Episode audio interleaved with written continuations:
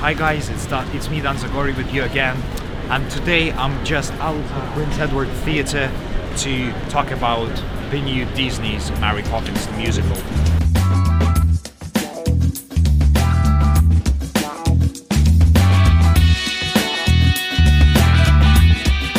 Hi guys, it's me Dan Zagorii with you again, and today I'm going to talk about the wonderful West End show, brand new, open on 23rd of October, Mary Poppins. I've talked about it in my previous videos and I was like, yeah, I want to see it. It will gonna be absolutely amazing, very good. And then last week I actually have seen it.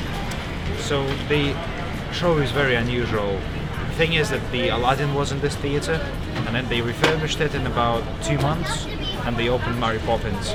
The actors, the Mary Poppins itself is very professional. The costume design is incredible. I absolutely love the costume design of Mary Poppins in this theater.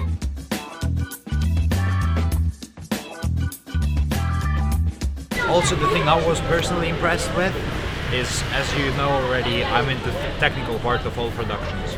And the thing that they did in this musical that they never did before is the set, which is cardboard, and it un- it unfolds. So it unfolds, and it's done in a very very smart way, so it can fly up and down, move back and forth, which I think is very very hard to do in the theaters, even in the professional theater like this.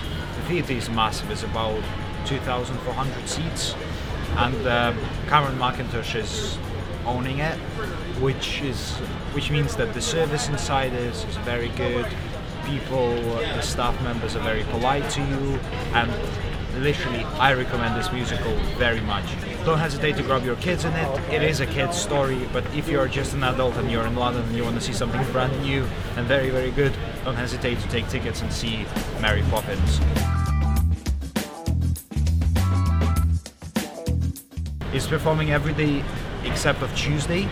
They do two performances three times a week, which means they do around 12 uh, performances every single week.